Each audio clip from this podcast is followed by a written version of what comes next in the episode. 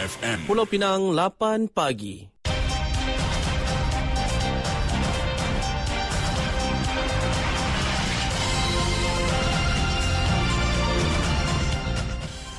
Warta Mutiara bersama saya Zatul Iqmah Muhammad Noor. Assalamualaikum dan salam Malaysia Madani. Sebanyak 146 saman dikeluarkan atas pelbagai kesalahan oleh Jabatan Pengangkutan Jalan JPJ Pulau Pinang dalam Ops Motosikal Bersepadu sempena sambutan Tahun Baru 2024 di Lebuh Raya Tondok Telim Chong Yu awal pagi semalam. JPJ berkata operasi itu dijalankan dari pukul 1 hingga 5 pagi semalam dengan kekuatan anggota seramai 15 anggota. Sepanjang operasi ini diadakan, sebanyak 315 buah motosikal telah diperiksa yang mana 110 penunggang dikenakan tindakan dengan jumlah keseluruhan 146 notis saman dan teknikal telah dikeluarkan atas pelbagai kesalahan. Antaranya seperti tiada lesen memandu, lesen kenderaan motor LKM tamat tempoh serta tiada perlindungan insuran, tiada cermin sisi dan ubah suai motosikal tanpa kebenaran.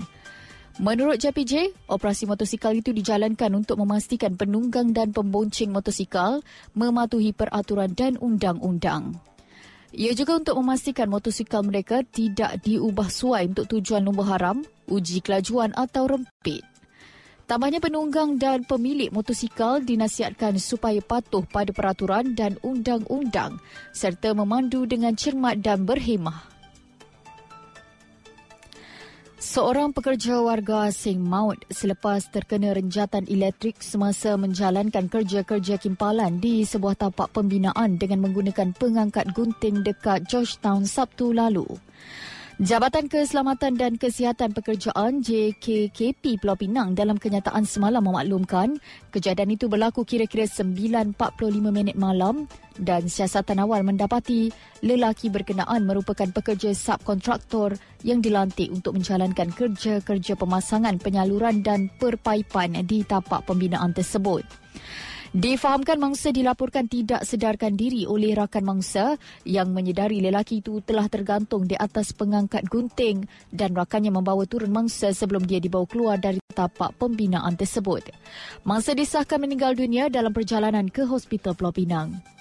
JKKP Pulau Pinang memaklumkan notis pemberhentian kerja serta-merta bagi pemasangan penyaluran dan perpaipan di tapak pembinaan itu telah dikeluarkan.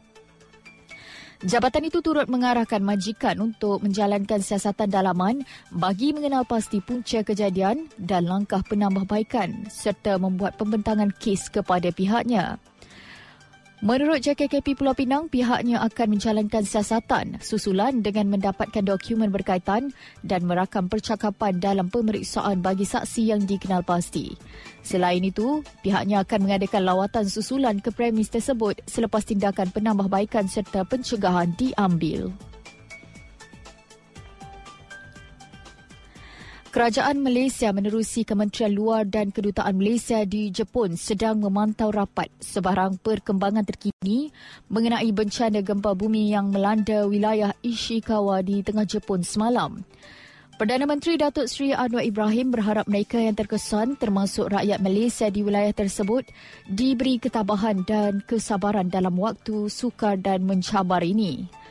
Terdahulu, Jepun telah mengeluarkan amaran tsunami peringkat tinggi selepas beberapa siri gempa bumi kuat menggegarkan kawasan barat negara itu semalam. Siri gempa bumi melanda Ishikawa dan wilayah berdekatan dengan satu gempa bumi bermagnitud 7.4.